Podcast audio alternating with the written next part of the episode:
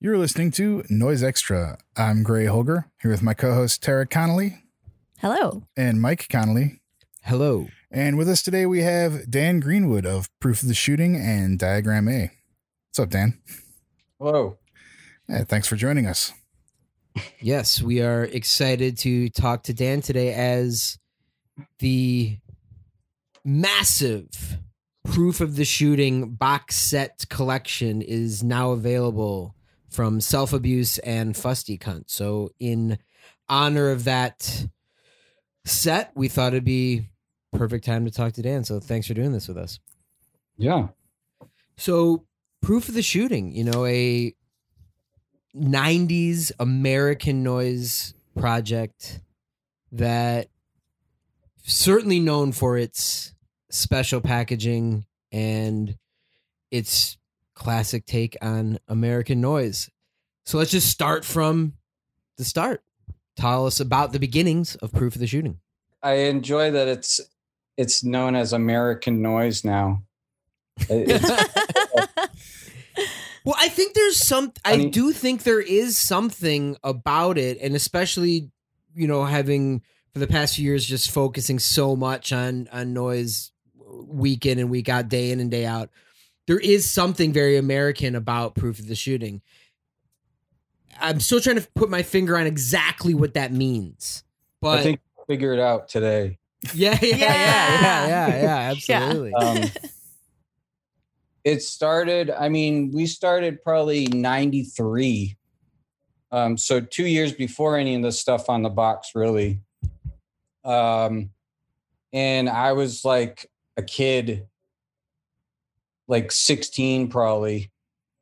And there was like, you know, bands and stuff all around the area. I was in bands. I filled in on a band called Squid Launch and I played bass, but I was mostly playing noise over the parts and there wasn't a lot of like noise and stuff happening. John saw that and thought, he liked that idea. He was doing his own. He was kind of trying to move into doing like industrial kind of stuff. He had been in rock bands. So he called me up. We had known each other because we kind of grew up. We were both altar boys at the same church. Wow. Oh, really? We had that. That's how we kind of knew each other. He used to have shows in his grandmother's basement, like hardcore shows. Oh, my God. Yeah, so we got together. It was his idea, and we were doing like this kind of industrial thing.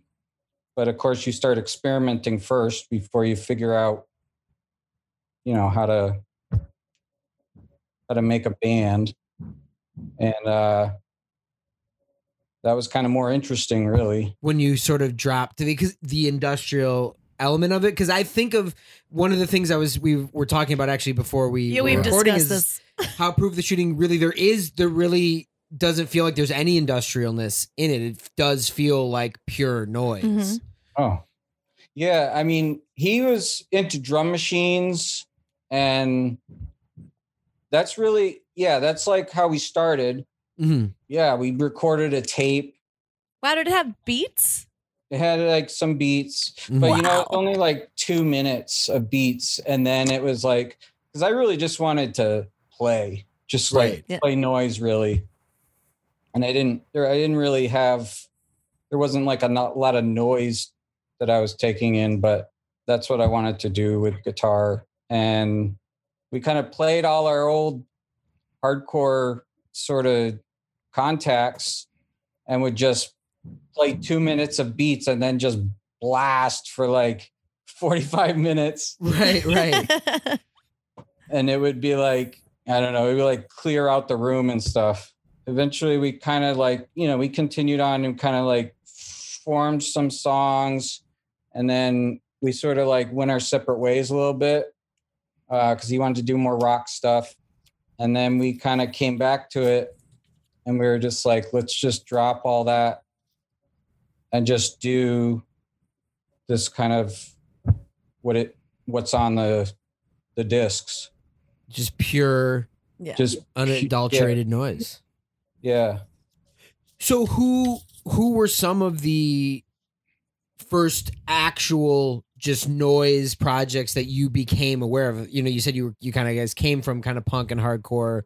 Yeah. Knew you wanted to make some more racket, but didn't necessarily know specific noise projects. When did you start becoming aware of that?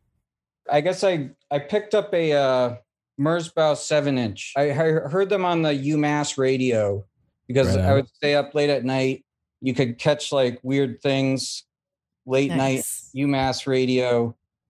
UMass actually used to be a lot of really cool stuff. There would be like kind of like, you know, wild radio shows, and they had like shows there. And yeah, I picked up I think it was the self-abuse Merzbow. I think it's called White Blues. White Blues. Awesome. I love that cover too. It's such a classic cover. That was probably the first 7-inch of noise that I got. And just a lot of stuff was coming in all at the same time.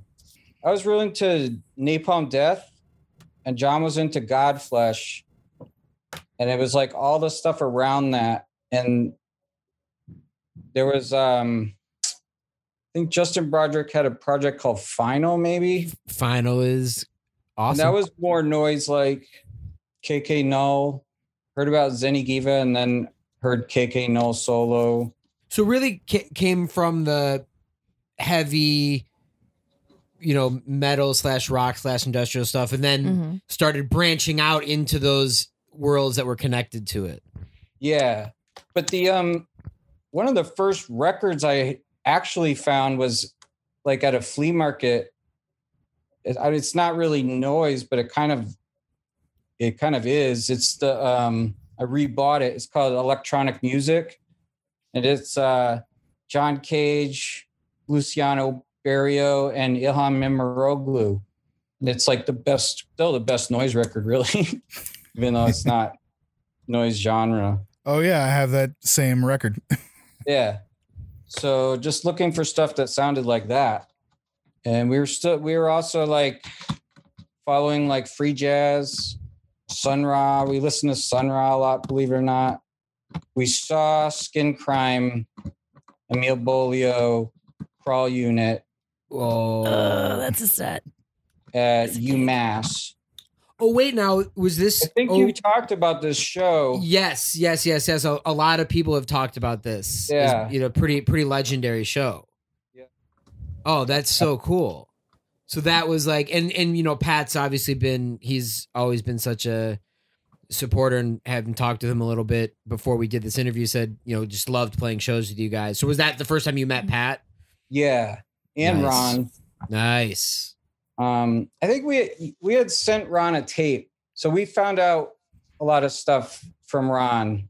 Yeah, we bought stuff from Ron, and we met at that show, and then we played a number of shows. We played at the store. We played with Skin Crime, in like Worcester. I think Jason Leskley put it together, or maybe Mark from Skin Crime. That might have been a little later though. I remember seeing Skin Crime at RR Records. Before we continue our conversation with Dan, a few words from our sponsors. Coming this Friday, April 2nd, from Hospital Productions. The half-mortal sound of sadism and cocaine death drifted on the wind through barbed wire fence tops, ventilation units, across glass-lined windowsills and fluorescent advertising facades. The intelligence passed down through the generations of who was who is the treatment of ravens and crows.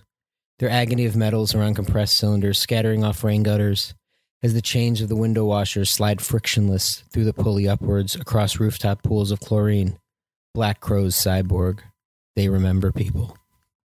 Whether you get off on sonic extremes, skilled think pieces, or psychologically damaging soundtracks for personal ritual, Misanthropic Agenda has got you covered. Misanthropic Agenda is a noise, sound art, and electronic music label founded by Garrett Whitmer in 1998, releasing CDs and vinyl by the likes of Merzbau, John Weiss, Joe Colley, Dave Phillips, Francisco Marino, Death Throes, Lasse Marhag, Jason Krumer, LHD, and many more. Use code NOISEXTRA at misanthropicagenda.com to receive free shipping on any size order in the United States. Oh, and they've also got a Bandcamp. One thing I think is interesting about Proof of the Shooting is the dryness or lack of titles.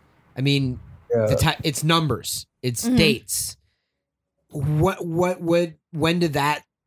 When did you guys land on that was going to be the way to go? And then the name Proof of the Shooting is so, it's so evocative on its own, but then the titles are these dry numbers. Do you recall that idea? No, I know exactly. That's when we shifted kind of, because in the beginning it was, John was going to put together like a zine of photographs of like bands. And it was just totally like, not that interesting an idea to me, but like, so he just took that title and I think he clipped it out of the newspaper, I think. It was like a collage kind of idea, but it was right around the time of the Waco standoff. So I think it was related to that because we talked about that a lot.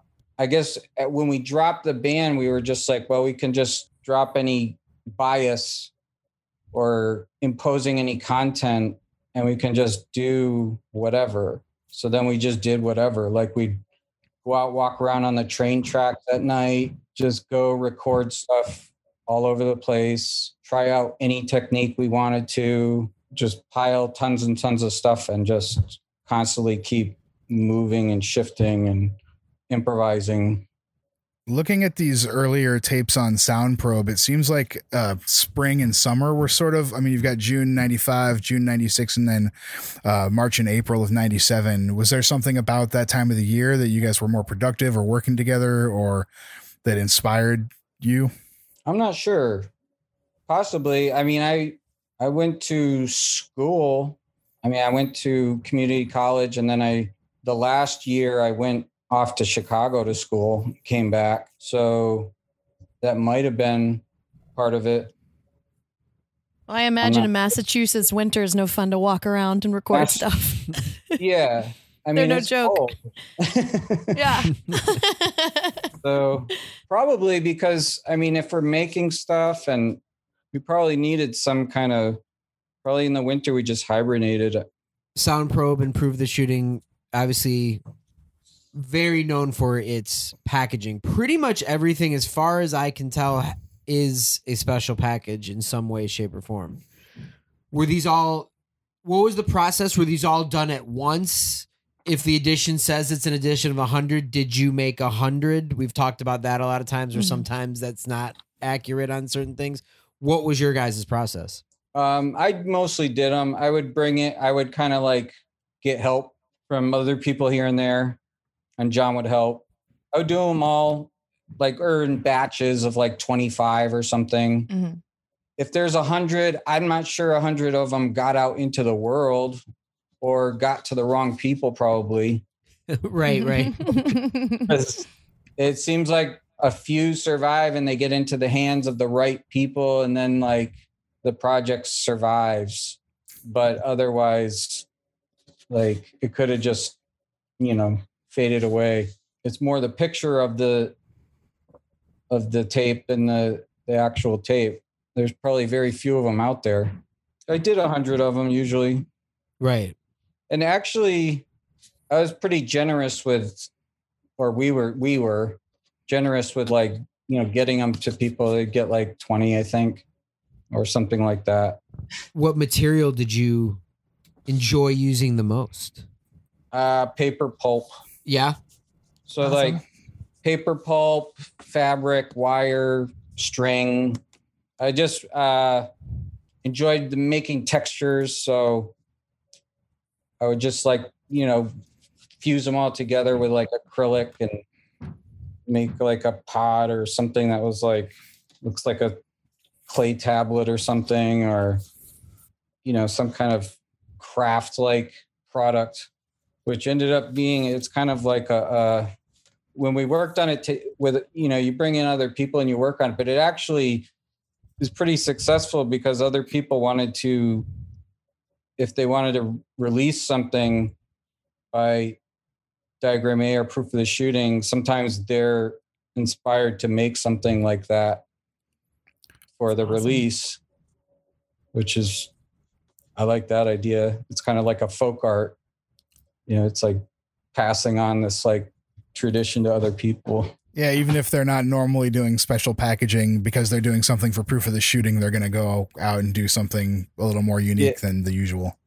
Yeah, yeah. There was one, I think Cypher put out a Diagram A tape that was like a latex, like a brown latex box. And then Jim is doing something for the box set, the Proof of the Shooting box set. That's... well, we'll see what he comes up with.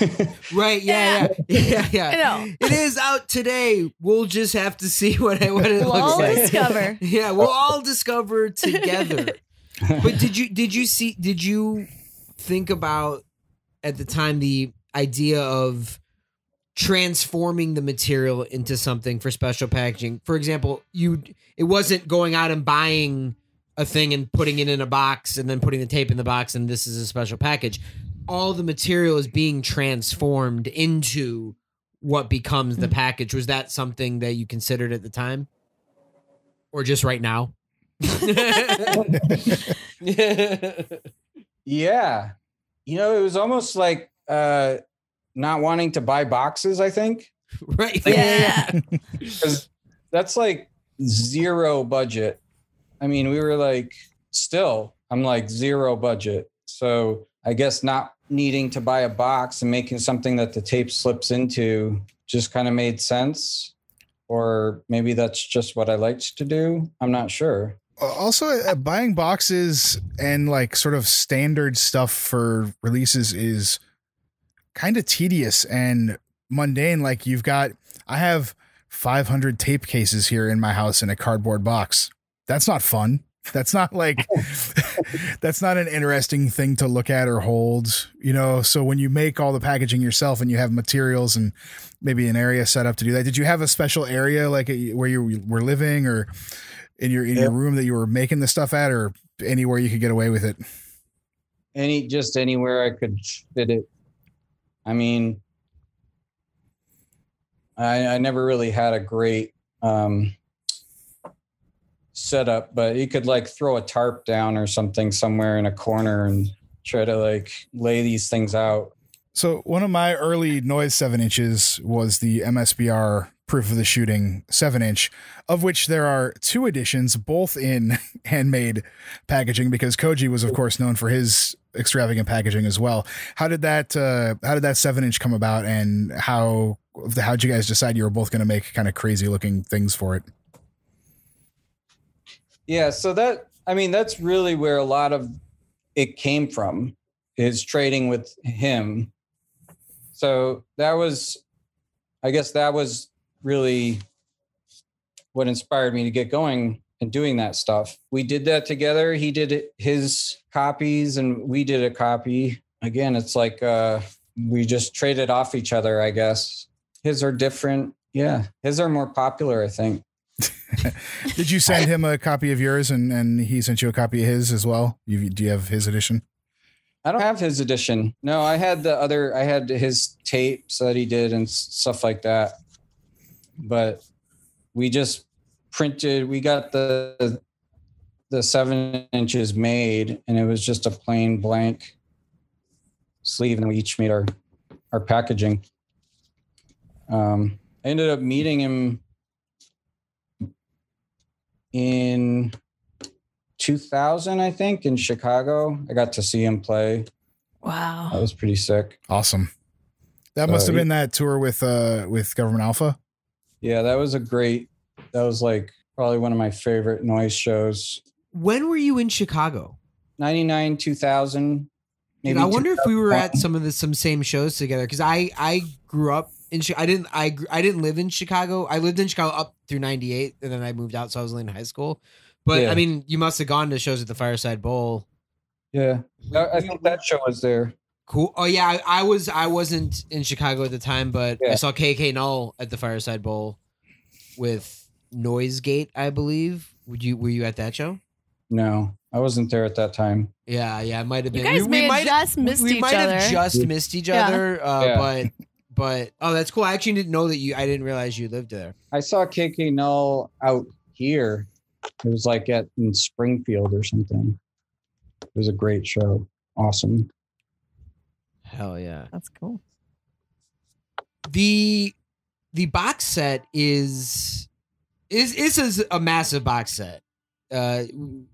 We've been listening to it all week, and actually today we woke up, and you may be able to hear, as many listeners will know, our construction woes. We constantly have construction around us, and we woke up just to construction, whatever music they were listening to. So we were like, you know what? We're cranking the Proof of the Shooting box and drowning it out. We did. They kind of quieted down. And I think they got the. It was like a drilling competition. I mean, right now they're they have no competition right now. They're just drilling their brains out. So you may be hearing. It was great together, I gotta say. Yeah, we'll just pretend it's GX. It's an industrial element, right? Yeah, we're just gonna pretend it's GX doing a set behind us. So it's great. We always pretend it's the Haters too. Yeah, but I mean, it is a massive, expansive box set of pure noise. One thing I thought was interesting about it is it's not in order. What was the decision to? It's not in chronological order. It actually is. It goes all over the place. It goes all over the place chronologically. Because I kept going, which album is this? Which album is this? It's like, you can stop asking. You can stop asking. And if when I tell you, I'm going to say it's 8, and then it's going to be it's 8. But whose decision was that to mix up the order? It wasn't necessarily intentional. I think the whole thing was I was like digging that stuff out, and like I don't have like an archive or something. I have like a storage space where this stuff was stuffed in, and I had to like buy a mini disc player to even get it going again. And wow. Yeah. Yeah. It's all on like mini disc. And so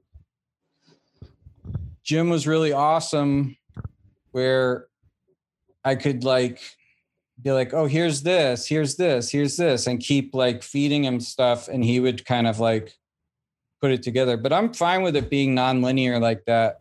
I almost prefer that, because I mean, that project was never really something that would be displayed in a linear way. So to have it be reissued now is so weird anyway. I mean, it's like 20 years later. I'd rather have it just be all mixed up and have, if you hear anything in it that says this came before that, then, follow that idea. But to me, I like it the way it is. And I like that it was put together in the way that the stuff was excavated, because it's that's the reality of the process of this thing that took so long to get anybody to really kind of get at it. It's like archaeology. I think it's an interesting decision for a box set collection, because as listeners, we don't really listen linearly either, right? Because you hear a release from a project, and then maybe you seek out their earlier stuff, and maybe you're listening to them in chronological order as things come out because you follow it, but you miss a release here and there, and then you go back and track it down. So it's closer to how someone might have actually discovered or heard Proof of the Shooting, is like hearing this one piece and then getting a fragment of something later and then something earlier. I think that's kind of cool. All too often we opt for the sort of easy alphabetization or chronological order of material, and there's no real need for it, especially when it comes to noise. Yeah. I'm really into the scattered fragment idea in general for any of this stuff. Throwing pieces all over the place works for me. So. When I think, kind of like we talked about earlier, even just with the lack of titles or only using numbers as titles, the whole thing was never, it was always this almost blank canvas as far as the content went. Yeah. So having it be like this just emphasizes that again, that you're not saying this is, it's the world in its entirety. It was intense too, because I guess the process was kind of, because of the name, because of it being like this really open-ended thing, for me, I kind of project into it. So if I was able to dig up a a certain release or something, and then I would kind of hear about some recent shooting or something. It was like, it's kind of something that your mind puts together, kind of like a meditation on these like violence or whatever, you know, events happening while you're thinking about making this project happen. You mentioned minidisc as being where a lot of this stuff is archived. Is that your main recording process for this stuff, or would you dump masters to minidisc? Like, was this done live in a studio, or how is this stuff recorded? It was recorded live to minidisc, and some of it will have live stuff mixed in with it or processed. A lot of the earlier stuff, like from us just getting together, would be processed and mixed live. And then we edit those, take out the stuff that didn't sound good, or, you know, like cut it into pieces. But there wasn't any multi-tracking. Okay. Were you editing just directly on minidisc? On minidisc. Okay. Yep. Wow. Yeah. And I've gone back to that since I repurchased a couple minidisc decks. That's kind of the process I've gone back to, because I like editing on a deck like that. Not a lot of like computer. I don't do a lot of computer editing. Starting to do a little bit, but not like a lot of overdubbing and stuff. Was there a different approach to recording and playing live? Or was it, you know, did you have different goals in mind for when you're going to do a live show or when you do a recording session? Live was different because there would be, you know, lots of feedback, and live was different because I could bring large pieces of metal and smash them around and stuff. I still did that on the recordings too, I guess. We just keep experimenting, and the live sets weren't totally different. It was just kind of like amplified, you know, the things that come along with amplifying it, where you get a lot of feedback and stuff. And we would just kind of go with it. Did you like playing live sets? Yeah.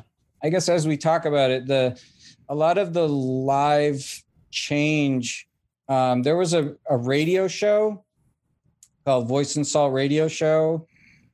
And that was this guy, Dan Boda. And he would have us come on. I mean, we would go on there all the time, and we would play live on the radio. So it was kind of like we adjusted our live presence to being on the radio, and like that kind of like, that might've actually informed kind of like how we recorded everything after 95. And what kind of gear were you using to make noise back then? I had one effects processor called the A4. It was like a guitar thing. And that was like the one real piece of equipment that I had. I had a baseballs pedal.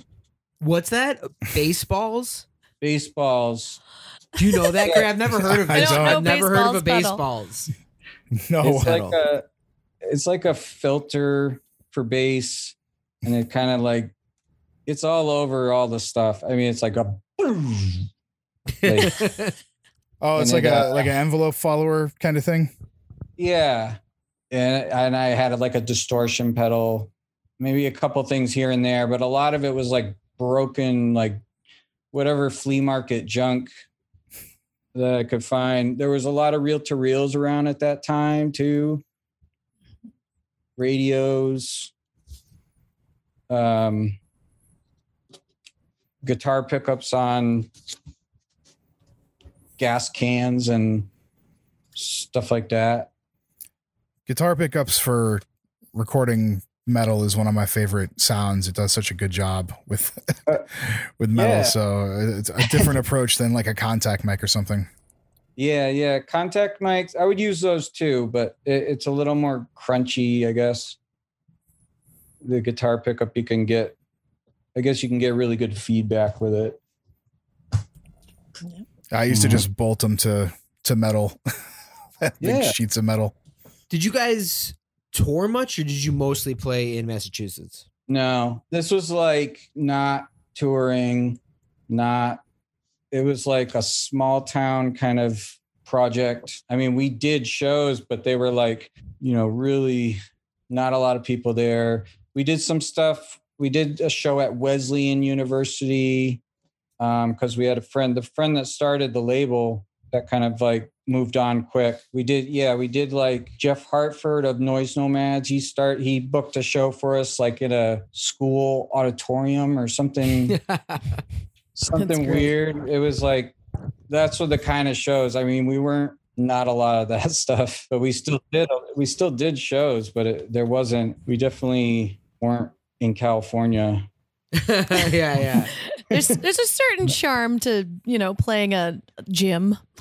Yeah, or a JC hall. I don't know. It feels intense. I mean, we were like really blasting massive walls of noise in these places that weren't always noise aware. Yeah, we did a few shows with Skin Crime and stuff, and Emil Beaulieau, all sparsely attended. There's a performance from Wesleyan as well as that Voice and Salt radio show on the box set. Yeah. Was that on any releases originally, or is that exclusive to the box set? And is there any stuff that is exclusive to the box set? The one on, it was on Bone Scraper Recordings. It was released on there.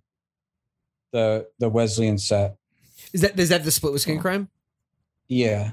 There was another show at Wesleyan with Dog.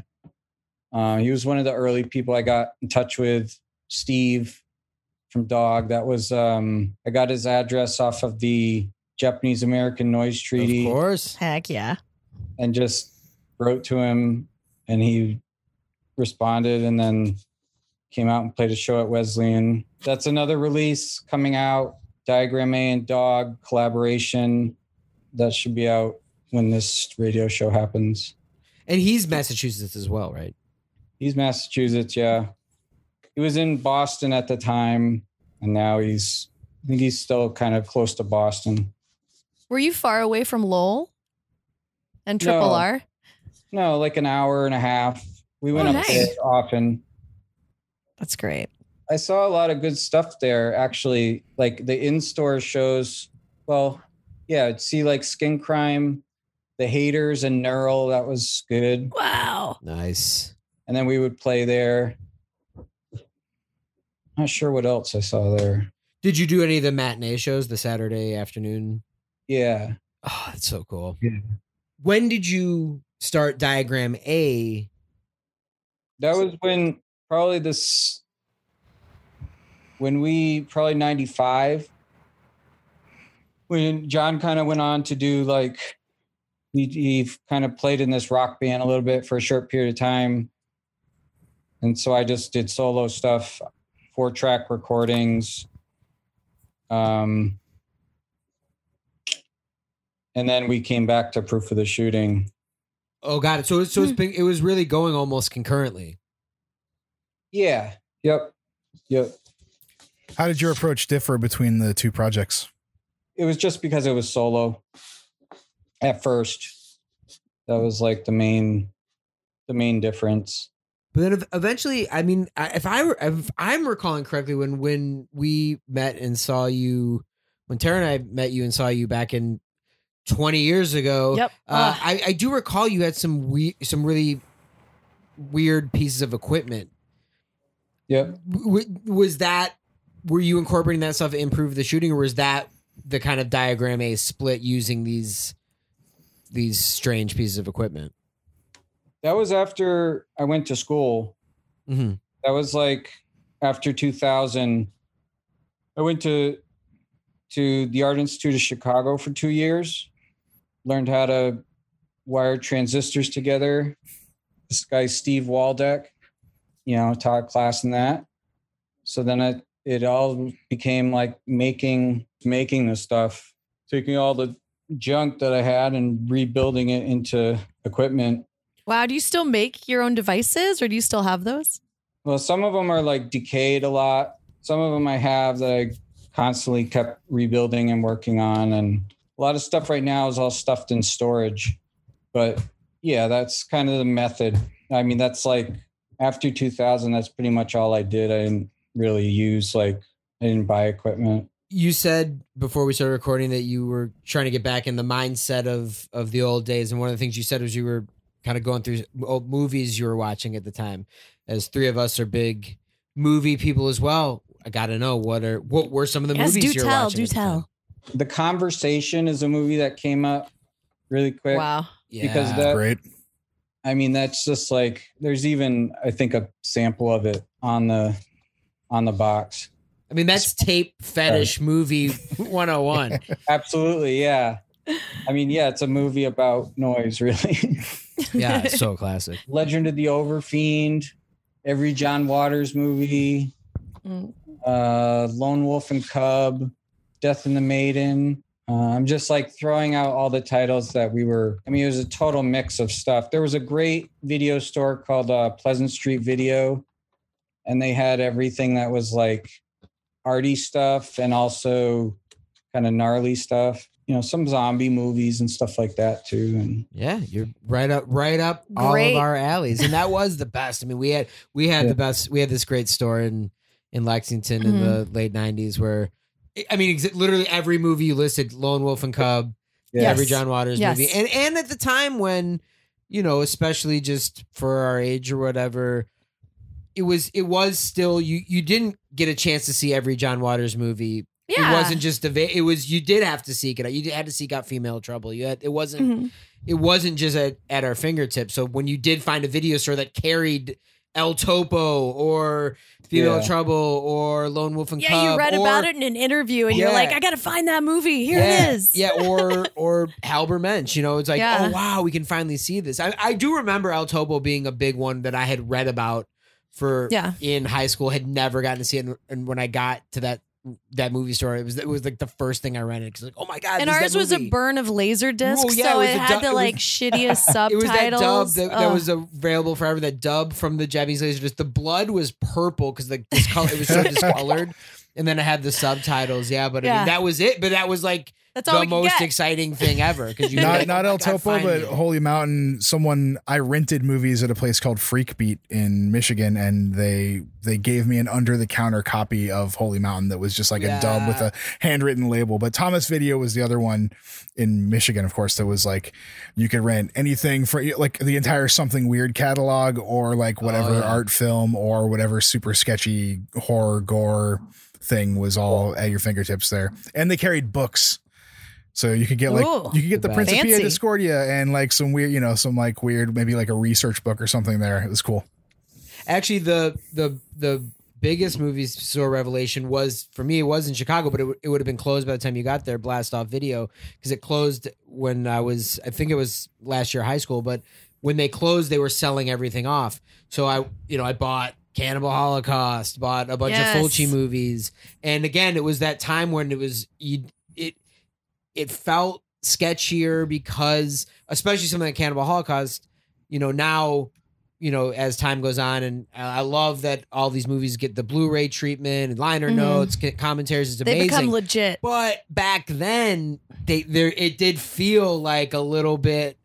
There was a little more of a feeling of like, ooh, I don't know. Somebody went to jail for this. Yeah, this seems great. You know, back in the 90s, watching a lot of these movies. I mean, it does have animal mutilation in it, so I don't know. But I do love that all these movies are getting such amazing treatments that'll be permanently out there now. But for all of us, there's still something so special about the 90s, getting those VHSs, you know. No, yeah, I still have, I still love VHSs. I had a VHS of The Exorcist. I remember that was very special because I had read about the subliminal messages when I was a kid. And there was a glitch in the transfer. And I thought that it was part of the subliminal messages. Wow. It was really a good chunk of noise that was like spliced, that looked like a, you know, spliced into the movie. And I remember watching it and looking for the word pig or whatever in it. Yeah. And, you know, It was like a chunk of white noise. That's awesome. Oh, I think it was. I think it was actually subliminal. Yeah, I'm going with it. Somebody just like they inserted it poorly. Yeah. Like they did a really bad job. Yeah. Dude, yeah, we had the vans that had VHS players. Now that's where it was. We had a touring van that did have a TV with VCR. Yeah, and it was the best thing ever, and it was the best thing on tour because it was the only nice thing about that. We put out like a note. We put out, hey, we have a VCR in our van. We'll do trades for VHSs at shows. And I mean, we came home with just like a van full of VHS. Phil Blankenship load. I still have some. Actually, I'm staring at one right now. I still have some of those that he hooked us up with. But I mean, it was the best. Yeah, every John Waters movie. Oh yeah, it was the best time. It's great. Yeah. I love that. I've been using the VHS as one of my ways of editing sound, so it's a good tool. Great, actually, you talked about this in the Trash Show with Smokey Emery. Yeah, I did. Yeah. So what is that process? So are you actually recording to a VHS or recording through the VCR? What's that process? Yeah, you can record to VCR. There's a pretty nice audio track on that. You know, it's one inch tape, and then a good chunk of it is taken up by audio. Not obviously the whole thing, but you can get nice saturation and good sound from using VHS tape. I think the first person that actually told me about that was Jason Lescalite. I didn't know you could do that until we were talking about it, and then it's like, oh, of course, there's a left and right input for audio. You can just record audio to it. Huh. Oh yeah. Yeah, and I do like splice them and stuff. Oh, you cut up the tape and put it back together for. Yeah. Oh wow, that's awesome. Like, pretty wild. Yeah, you get a lot. It's a good. It's kind of like fragile, so it's like pretty unstable and wobbly. So the splices are really kind of clumsy at times and. For a while, I was trying to track down. There's some VCRs that you can get that have pitch knobs on them, like a tape deck would, but they're pretty hard to track down these days. But you can actually, instead of just like fast forward and slow motion, you can actually real time adjust the pitch of what's playing back. Oh whoa! Oh, that sounds good. Dan, do you have one of those? I had something like that. They all kind of have slightly different features. It didn't have a dramatic, like accurate pitch knob, but I had something similar to that, I guess. Now, what would that be used for other than making noise? Exactly. Like, who would ever use that? Is it like reviewing security footage? Are you like trying to slow it down? Like, who cares about the pitch? Yeah. I mean, I'm glad that it was made, but it's one of those things where who was that made for besides, Well, I think it was just a general speed control for like video editing decks that maybe made its way to the like prosumer level, when I went to high school, I took radio and TV broadcasting classes because we had a radio station at high school, and so like we had to make and edit commercials and videos and stuff on the equipment. And I remember that those decks, I mean, you had like the huge linked editing deck and multiple like angled VCRs or whatever angled VCR things like in a big desk with monitors and a character generator nearby and stuff. And those things you could dial back and you could advance it frame by frame and like spin the tape. And I imagine it was originally for something like that, where you would maybe, these were like models, like you could drop it into an editing rig if you have one, which, at the time would have been thousands of dollars to have at home. But I wish that I had that technology to play with now. Absolutely. That's killer that you're still using it. So you're using that for current Diagram A recording sessions? Yeah, I have a ton of stuff that really just hasn't really been realized yet. So I have a huge backstock of material. But you do have some stuff coming out in addition to this incredible Proof of the Shooting 4-CD box set that we will have links for, of course, on our show page. Of course, as we said, Self-Abuse and Fusty Cunt teaming up to put this together. Actually, who came up with the idea for the box set in general? Was it you? Was it Jim? Was it Pat? Who? It was Jim. Well, actually, I had been talking to Pat about it for a long time and just couldn't get it together. And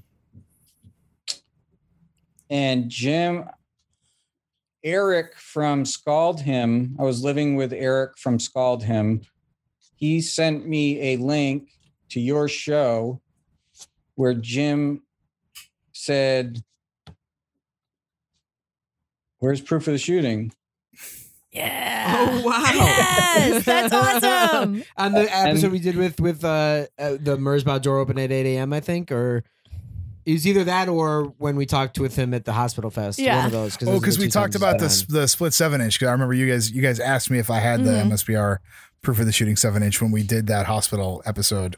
There you go. There you go. So that must have been what it was. So that's so cool. Yeah. So then Josh from Limsbin knew him and got me in contact with him.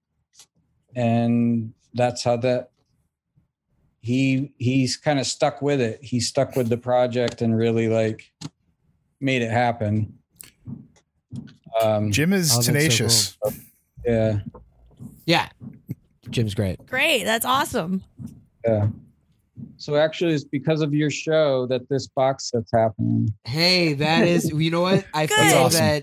That I'm honored to be a part of this in some way because it is really, really exciting. And it really is. I mean, you know, obviously these tapes are really hard to find. So I'm sure plenty of our listeners haven't gotten a chance to hear too much Proof of the Shooting, but you're about to get an avalanche of Proof of the Shooting, and trust us when we say this is, it's going to be a wonderful avalanche of noise that you're going to just fill your room with some classic 90s and it's noise. So unique and it's so inspiring. Like I really enjoyed listening to everything once again, because truly, you know, it's hard to get a sound that is clearly your own using, you know, junk noises and things. And it happens, and it's magical. It's so good. Yeah, yeah. So we are incredibly excited for this. But in addition to this box set, you said you had a couple other things coming out shortly as well.